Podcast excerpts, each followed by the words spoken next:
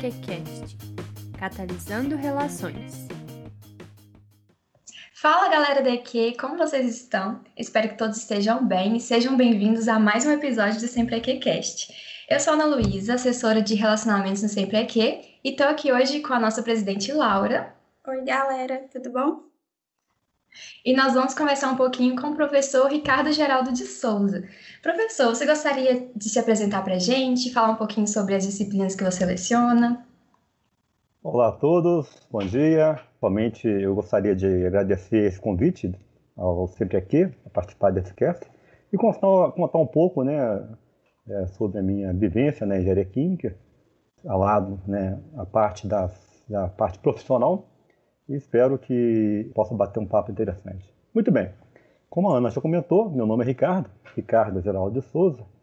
Nasci em Divinópolis, Minas Gerais, tenho 56 anos, resido em Belo Horizonte desde 1984, quando eu vim para a capital mineira estudar na Universidade Federal de Minas Gerais. Nossa querida, respeitável e amada UFMG. É, sou casado há 30 anos, tenho dois filhos, gosto muito de conviver com a grande família, minha e de minha esposa, e com os amigos, que na verdade são poucos, né? mas são amigos na essência da palavra. Sou professor do DEC, no Departamento de Engenharia Química, da UFMG há quase três décadas. Ingressei em janeiro, 20 de janeiro de 1994. E desde 2014 sou professor titular no DEC. Já lecionei várias disciplinas no curso de graduação e pós-graduação em Engenharia Química e uma específica dos cursos de graduação em engenharia elétrica, engenharia de produção e engenharia de controle e automação. Essa, essa disciplina chama-se fenômeno de transporte. Na engenharia química, né, há muitos anos venho lecionando o fenômeno de transporte 1, né, e já lecionei várias outras, como LOP, Laboratório de Operações e Processos, LFO, Laboratório de Fenômenos de Operações, né, Termodinâmica, Análise Instrumental, entre outras. E algumas disciplinas optativas, muito voltados para a minha área de pesquisa, que é polímeros. Então, venho trabalhando, estudando o tema polímeros desde a minha iniciação científica, em 1989. É, nesse período, desde que eu entrei como professor, em 94, já orientei aproximadamente quase 200 alunos, sendo a grande maioria alunos de graduação, nas modalidades de iniciação científica, é, estágios curriculares e não curriculares, monografias né, e monotorias. Bom, eu diria que eu me sinto realizado profissionalmente né, e como pessoa.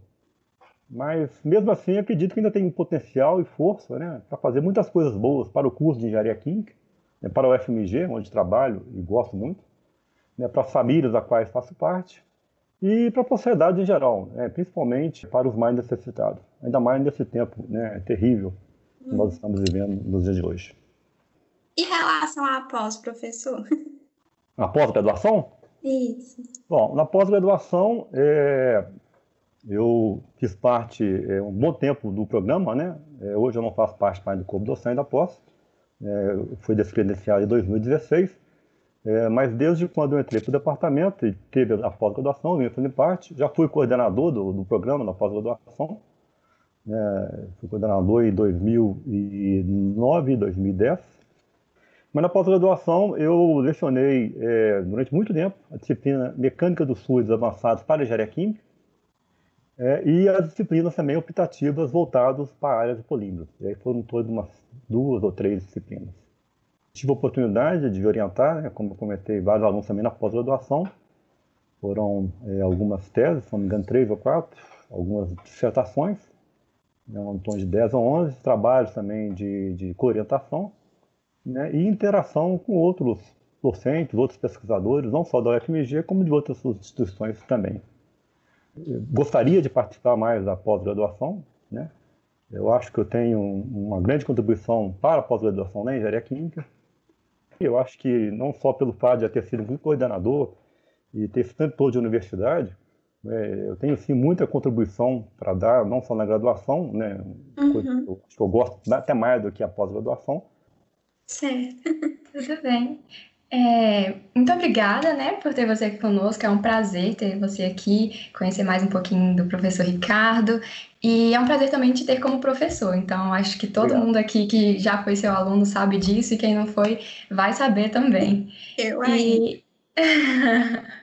então, professor, primeiramente, a gente gostaria de saber como foi a sua graduação, né, na UFMG, qual foi o motivo de ter escolhido a engenharia química e também como foi a sua pós.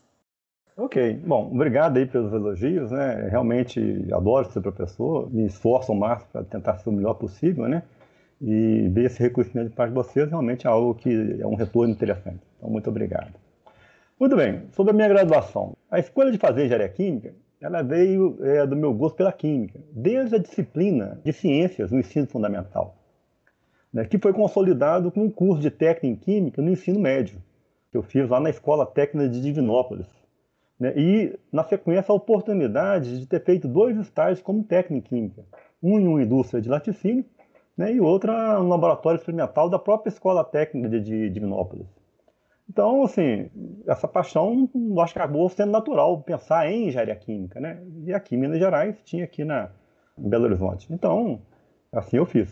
Né? E digo que, felizmente, a minha escolha em cursar engenharia química foi certeira, né? E ter tido a oportunidade né, e o privilégio de fazer esse curso na UFMG, que, na minha opinião, é um dos melhores cursos de engenharia química no país, e uma das melhores universidades desse país, se não for a melhor, é motivo de muito orgulho e satisfação para mim. Né? É, na graduação, eu diria que o período enquanto eu fiz engenharia química aqui no UFMG, eu diria que talvez a minha vida foi é, muito intenso e revolucionário. Pelo menos até o momento, né? pois ninguém sabe o que nos aguarda no futuro, né? Bem, isso Sim. não ocorreu só por causa especificamente do curso em si, né? Pois, como nós sabemos, é um curso muito profundo e, e complexo, exigindo muita dedicação e empenho dos alunos. Mas, né, principalmente pelas circunstâncias existenciais e pessoais nas quais eu vivi durante esse período. Né? Sozinho em BH, na né, do interior, com limitações financeiras. Não foi fácil no início, não. Aliás, verdade, foi até muito difícil. Tive de morar na moradia Borges da Costa, que não tinha um lugar onde ficar aqui. Né? O Borges da Costa ele ocupava as instalações é, do antigo hospital para tratamento de câncer em BH, é conhecido como Hospital Borges da Costa. Ele fica situado dentro do campus da saúde, atrás da, da faculdade, do prédio da Faculdade de Medicina.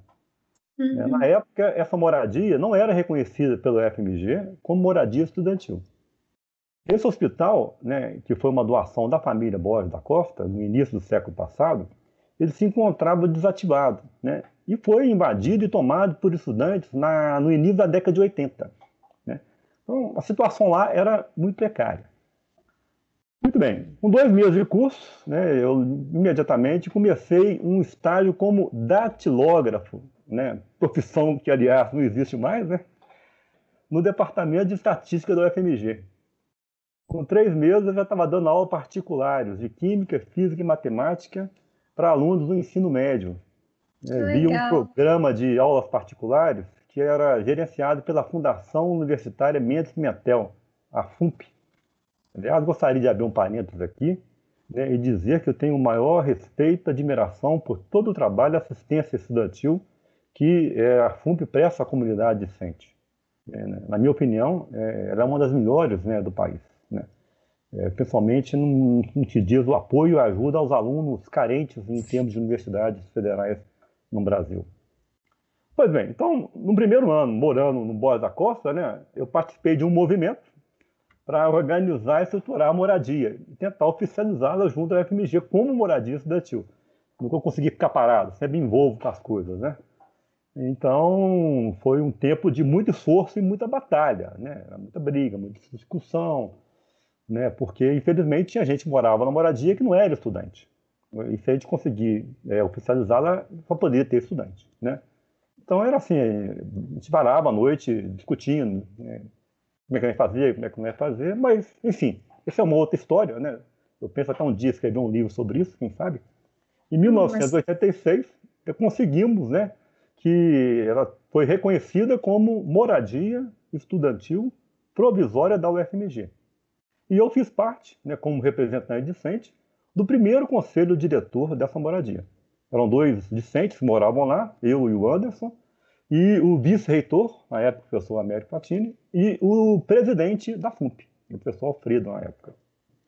Muito bem, então dá para imaginar que nessa época eu já estava bem engajado no movimento estudantil. Né? Participei do DA Engenharia, do DCE e do Grêmio, né? o nosso querido Grêmio de Engenharia Química, Lourenço Menecur Sobrinho, né? Do qual eu tive a honra né, de ser presidente por dois mandatos consecutivos. É, durante esse período, nós também organizamos uma semana de engenharia química, a 14ª semana de engenharia química, com o tema Novos Materiais, né, e eu fui o presidente dessa é, comissão.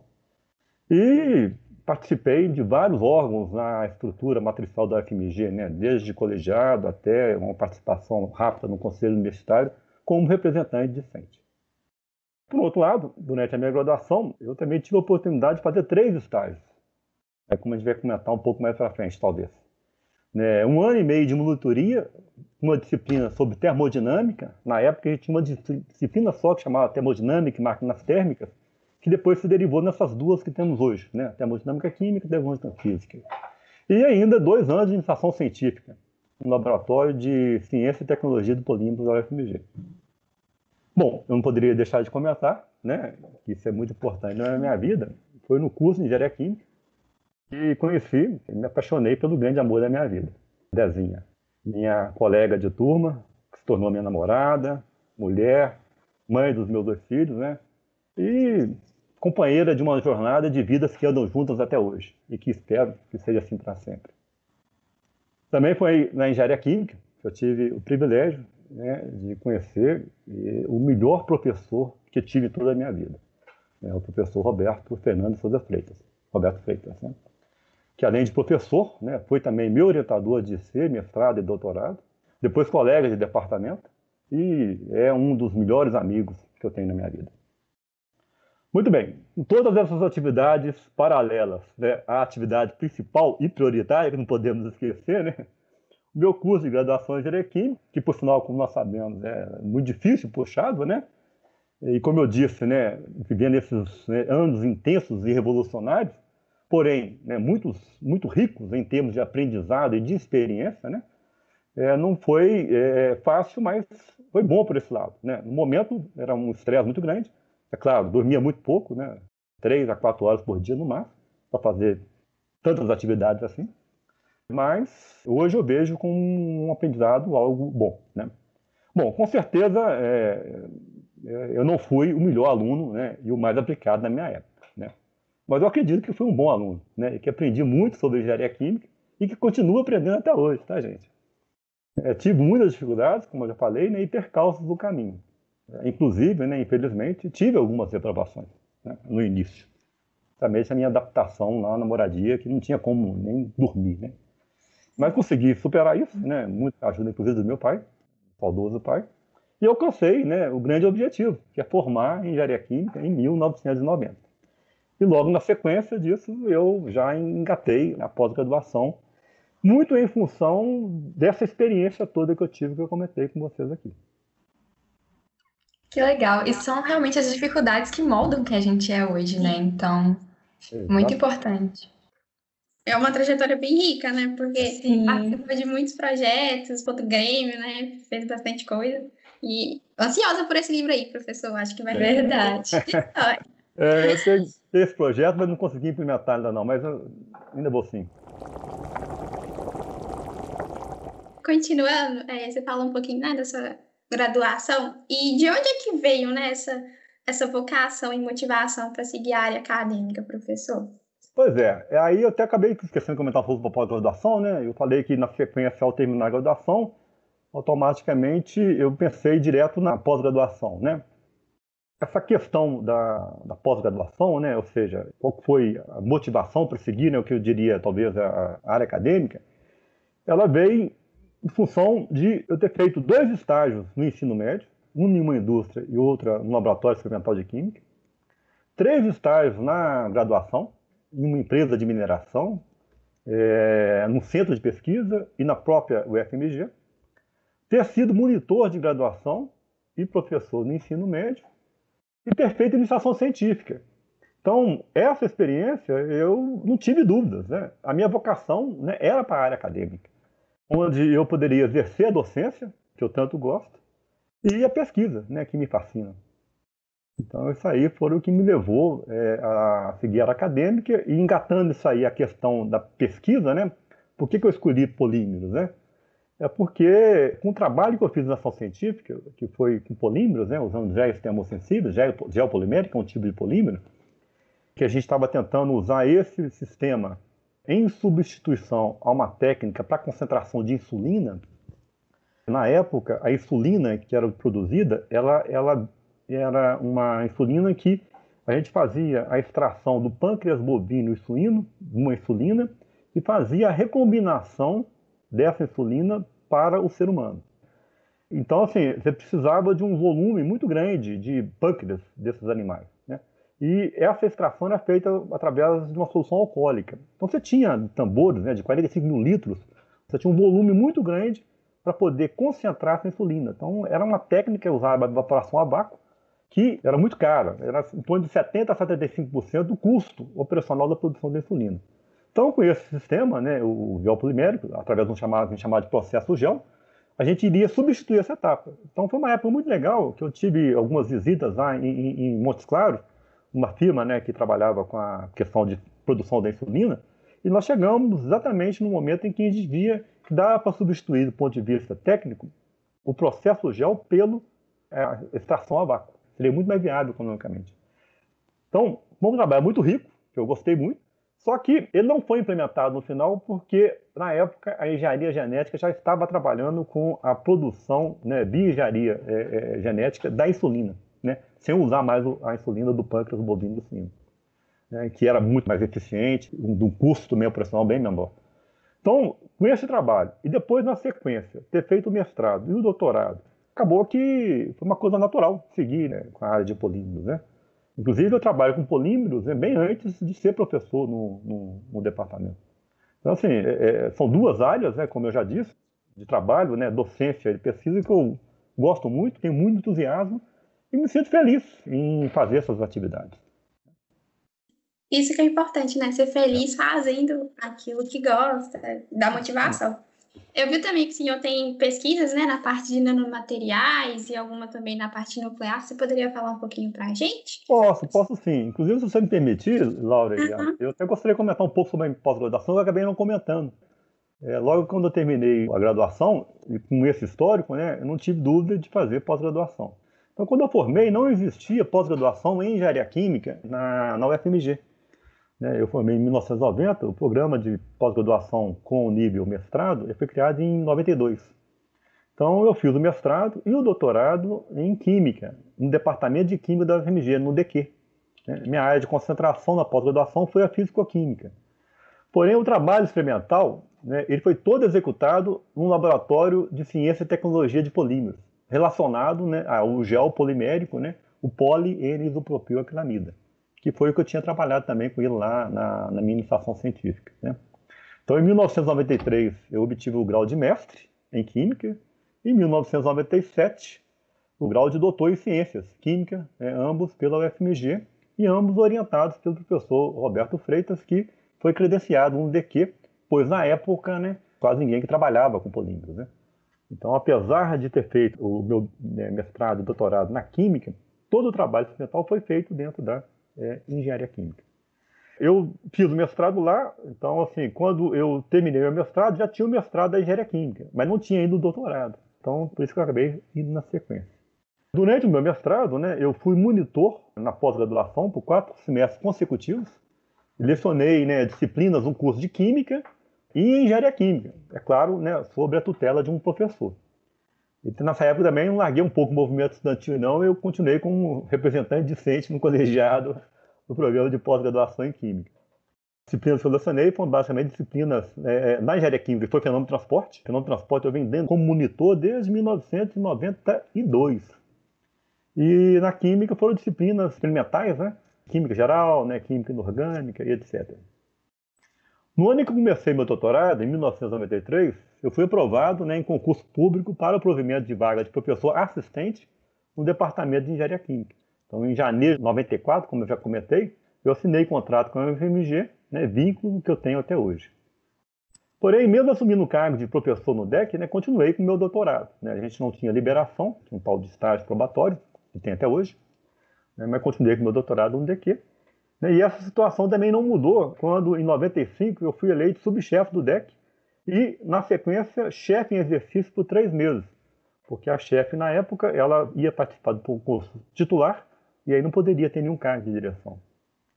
É, eu acho que o pessoal gostou. Um ano depois, em 96, eu acabei sendo eleito chefe do departamento por dois mandatos consecutivos, né? Mas não deixei o doutorado, né? E concluí o doutorado em 97, né? basicamente, liberação por parte do departamento.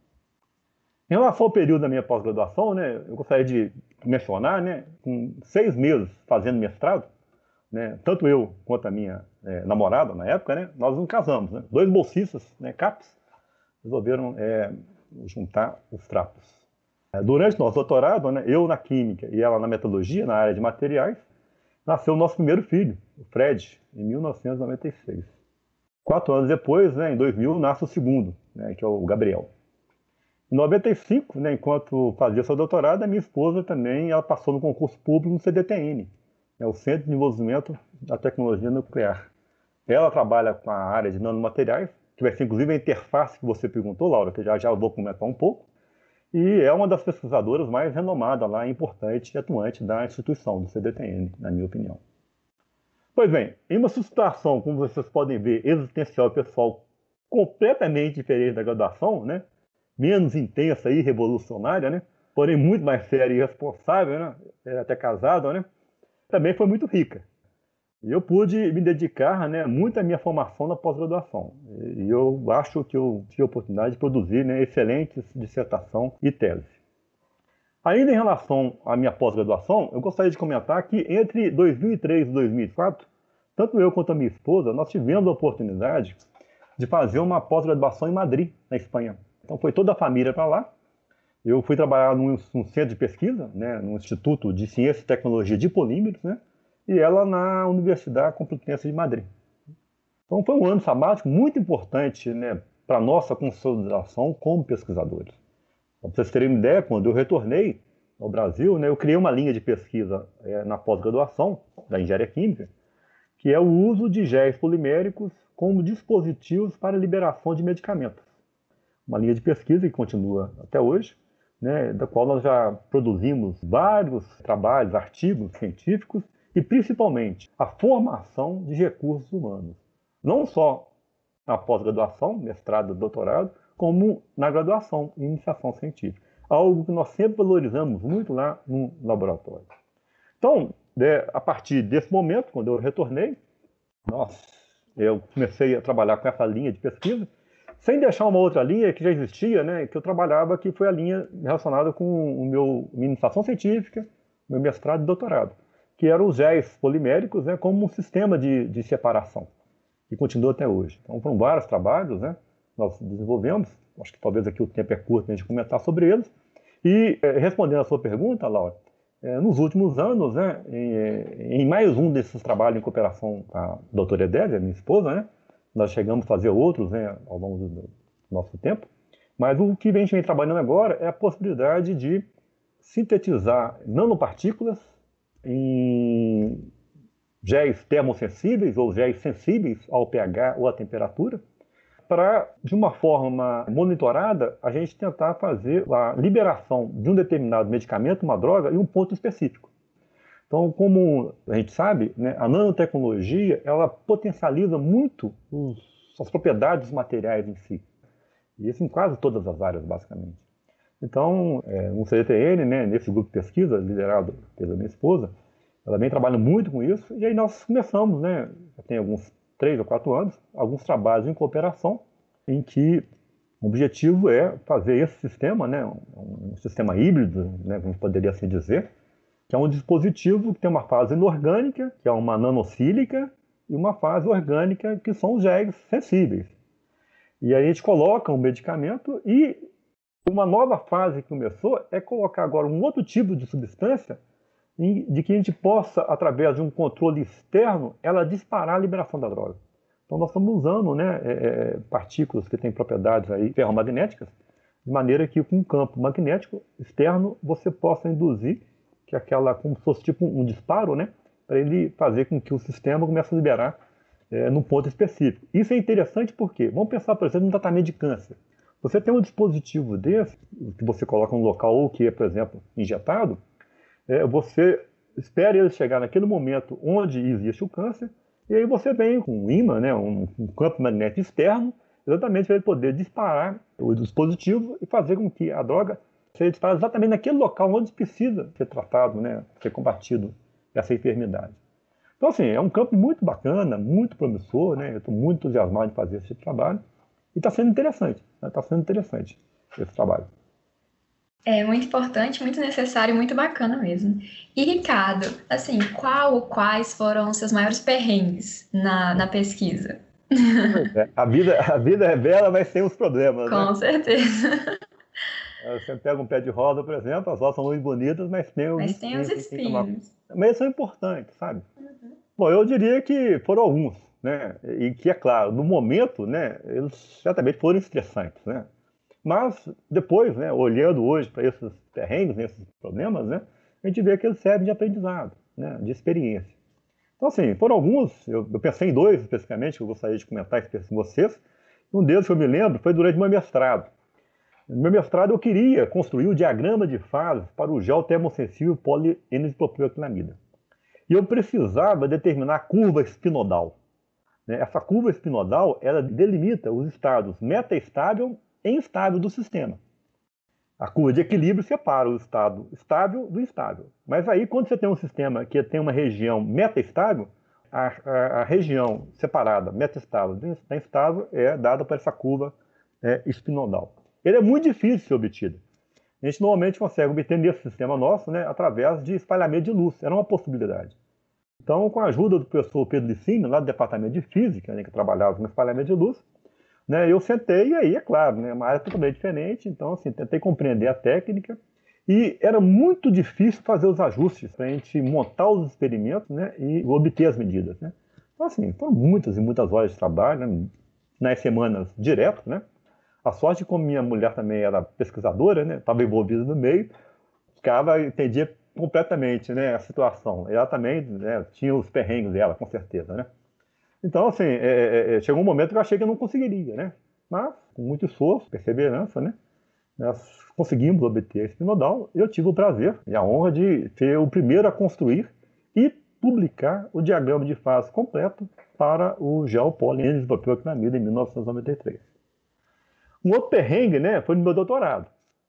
Eu tive que aprender a teoria e compreender a técnica de aniquilação de pósitons. Não sei se você já ouviu falar sobre isso. Né? O pósitron é conhecido como a antipartícula do elétron.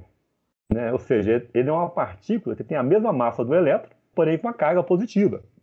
E ele pode ser utilizado como uma sonda para investigar o estado sólido. E no meu doutorado eu queria né, caracterizar estruturalmente o gel polienopropioacrilamida e os seus copolímeros com outro monômero, a acrilamida. Então, assim, foi também uma dificuldade né, para poder entender e utilizar essa técnica, porque é uma técnica assim, muito complexa e sofisticada. Trabalha com fontes radioativas, então tinha todo o cuidado em mexer com isso. É, mas, né, também, felizmente, né, é, é, com a ajuda do meu co-orientador, na época, o professor Wellington Ferreira Magalhães, né, e do professor Antônio Marques Neto, né, ambos do departamento de aeroquímica, também consegui né, passar, né, vencer esse perrengue, esse problema. Eu acho que um outro tipo de problema e perrengue que eu já passei na pesquisa, que não é específico no meu caso, mas diria, acredito que é a todo pesquisador, é a falta de recursos financeiros para a sua executividade. No final dos anos 90, né, quando eu já era professor, né, início do século, né, faltou muito dinheiro público para a pesquisa, né, e nenhuma valorização ao docente, ao professor. Então, eu diria que foram tempos né, de vacas magras. Porém, melhorou bastante a partir de 2002.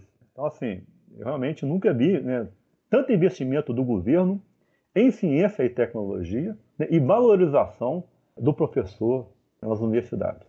É época das vacas gordas, felizmente. Lamentavelmente, eu não teria como deixar de comentar isso. Nos últimos quatro anos, voltamos a uma escassez de recursos públicos para pesquisa muito, mas muito preocupante. A situação está tão grave que uma das maiores tradicionais universidades do, do país, a UFRJ, né, corre o risco de fechar as portas a partir do meio do ano por falta de investimento. E isso não vai ser diferente para outras universidades.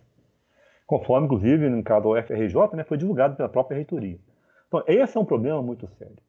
Se um país quer ser um país do primeiro mundo, um país é, desenvolvido, ele tem que investir em ciência e tecnologia, em educação e em saúde. Não tem como. Né? A gente pegar os exemplos aí dos países do primeiro mundo, eles são por causa disso. Se a gente não faz esse tipo de investimento, nós vamos continuar sempre né, um país subdesenvolvido, enviando matéria-prima para os países desenvolvidos, processarem a matéria-prima, trazerem os produtos com valor agregado muito maior. Um exemplo claro que eu gostaria de citar aqui é a Petrobras. Felizmente, a Petrobras vem sendo sucateada por vários motivos é, e interesses internacionais de outros países. Então, hoje, né, a gente tinha uma situação há cinco anos atrás que a gente chegou na autossuficiência dos do nossos combustíveis. E hoje, a gente exporta petróleo para outro país, que quer dominar, sempre quis dominar o mundo, né? ele processa o petróleo e manda para cá a gasolina, né? e óleo diesel, etc., com um preço assim, muito, mas muito superior. E a gente com a capacidade de poder fazer isso. Então, assim, é muito ruim desse ponto de vista. Eu lamento muito isso, porque assim, nós temos um quadro pessoal tão bom aqui no país, tanta gente boa, inteligente, né, que está sendo subaproveitada, né? Então, assim, se a gente tivesse esse investimento, e eu estou falando de investimento, pessoal, esse tipo de investimento ele é muito pequeno em relação a outros que o governo normalmente faz. E o retorno dele, é claro que não é imediato. Ele é a longo prazo. Mas vale a pena. Bom, é, independente qual seja o perrengue ou o problema, né? É, eu acho que o mais importante, tá, pessoal? A mensagem que eu gostaria de deixar aqui para vocês é que a gente tem que ser otimista. A gente tem que ter esperança. Agora, principalmente, batalhar trabalhar e ir atrás de formas e caminhos né, para a gente conseguir vencer né, e superar esses perrengues, problemas do momento.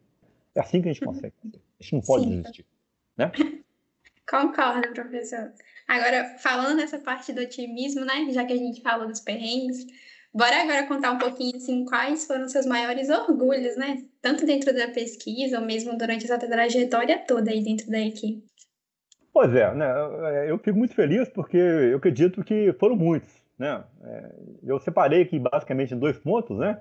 do ponto de vista profissional, é, ter me graduado em uma das melhores universidades do país, um dos melhores cursos de engenharia química, foi e é motivo de muito orgulho para mim.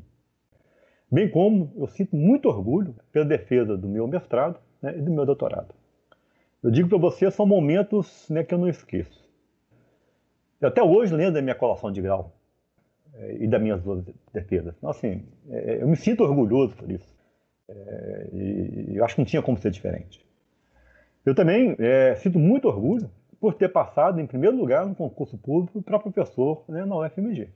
E quando eu fiz a defesa do meu memorial, em que eu tive que fazer um retrospecto de toda a minha vida, né, me tornando professor titular dessa instituição, né, o FMG, que eu gosto tanto.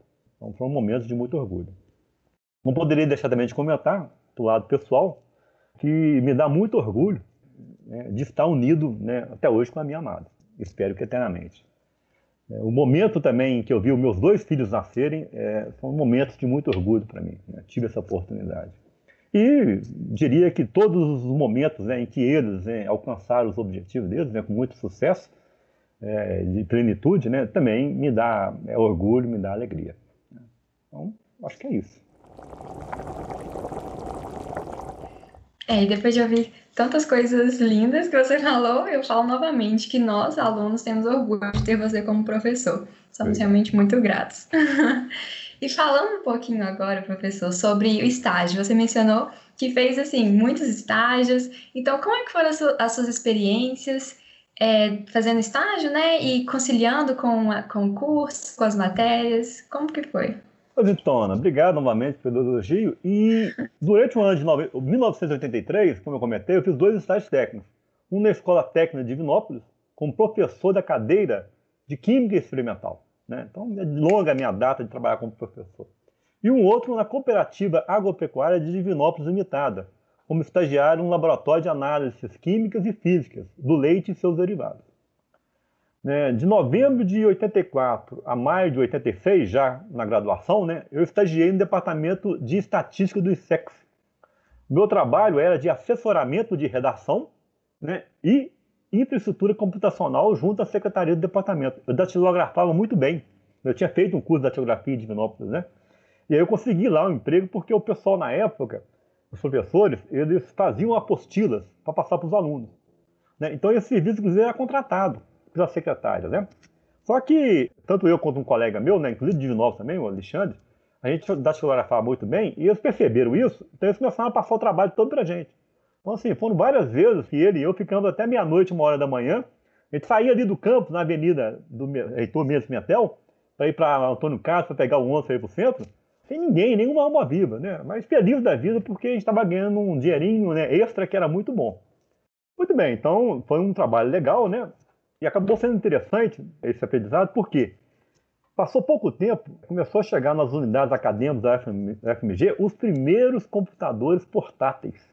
Não existia isso. E junto com eles vieram alguns editores de texto. Então tinha um que era famosíssimo, todo mundo adorava, que era o tal do Keywrite. Então a gente já bem, pegamos essa questão rapidamente.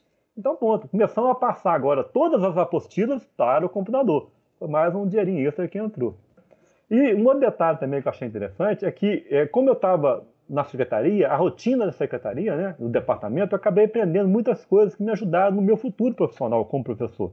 Né, que na época eu nem vislumbrava que seria da forma como acabou sendo.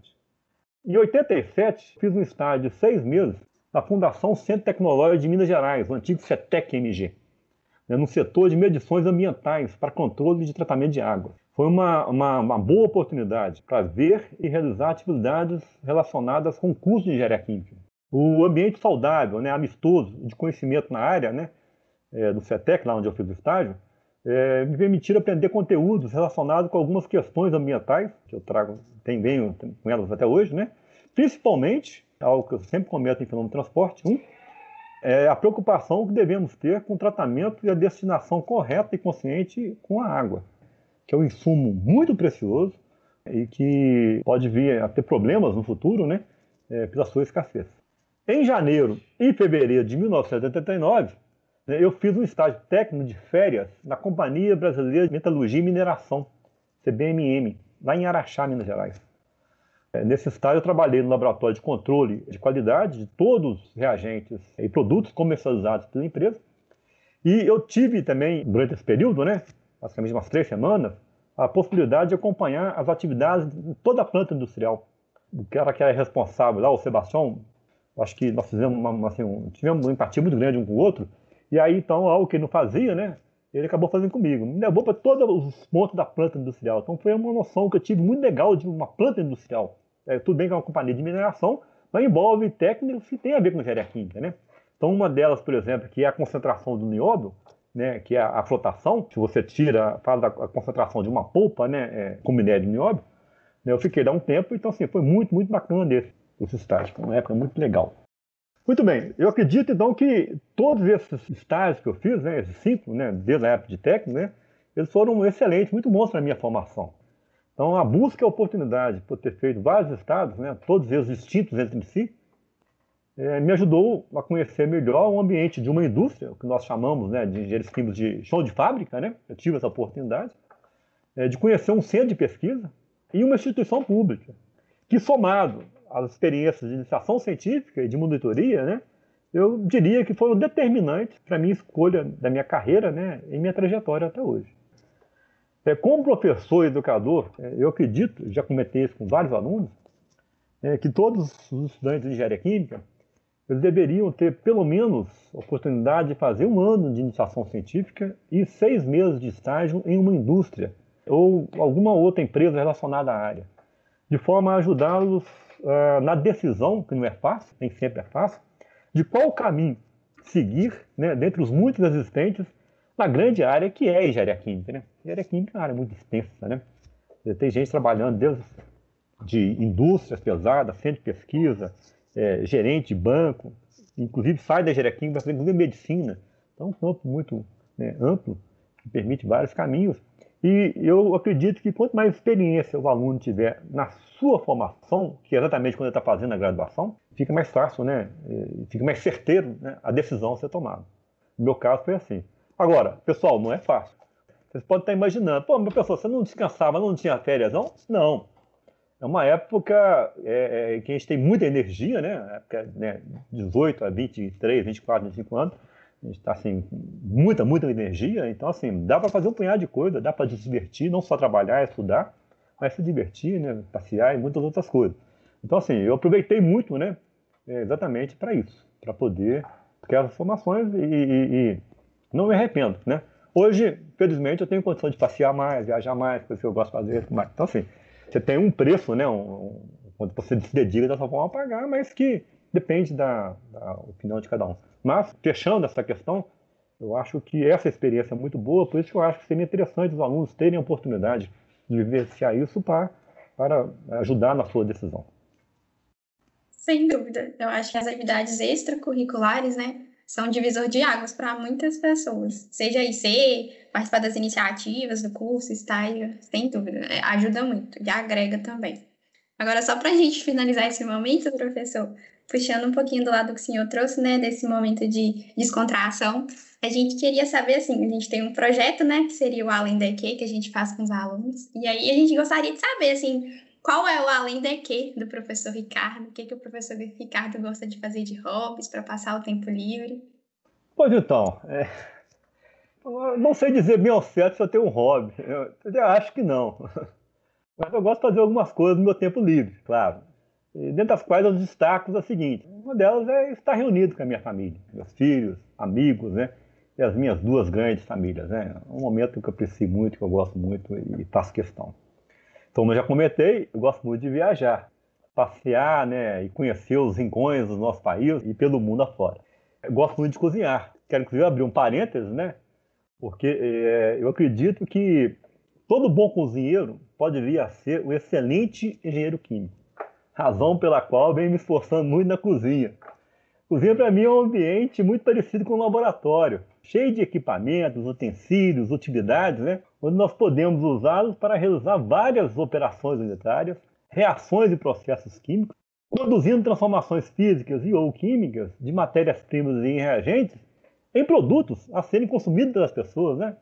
E quando as pessoas consomem igual, é melhor ainda, né? Você junta isso com a reunião, é muito legal. Então, assim, é, é isso que eu acabei de falar, você quer uma melhor definição para engenharia química do que isso? Você pegar uma matéria-prima e transformar no produto, né? Passa muito na engenharia química. Eu também gosto muito de escutar música, né? Gosto de MPB, música clássica, né? Tem aí como referências, né? Chico Buarque, é, Milton Nascimento, né? Sou assinante, gosto muito da Orquestra Filarmônica de Minas Gerais. Também aprecio, né? Uma boa partida de futebol, apesar do meu time não estar tá lá grandes coisas ultimamente, mas não deixa de ser glorioso. Né? Gosto de jogar cartas, né? Principalmente truco e poker. Diria que, por fim, né, não poderia deixar de citar né, o meu gosto por uma cervejinha gelada, um bom vinho e uma cachaçinha de qualidade. Aliás, todos os produtos obtidos a partir de processos da engenharia química. Né? Não poderia ser diferente, né? Acho que é isso.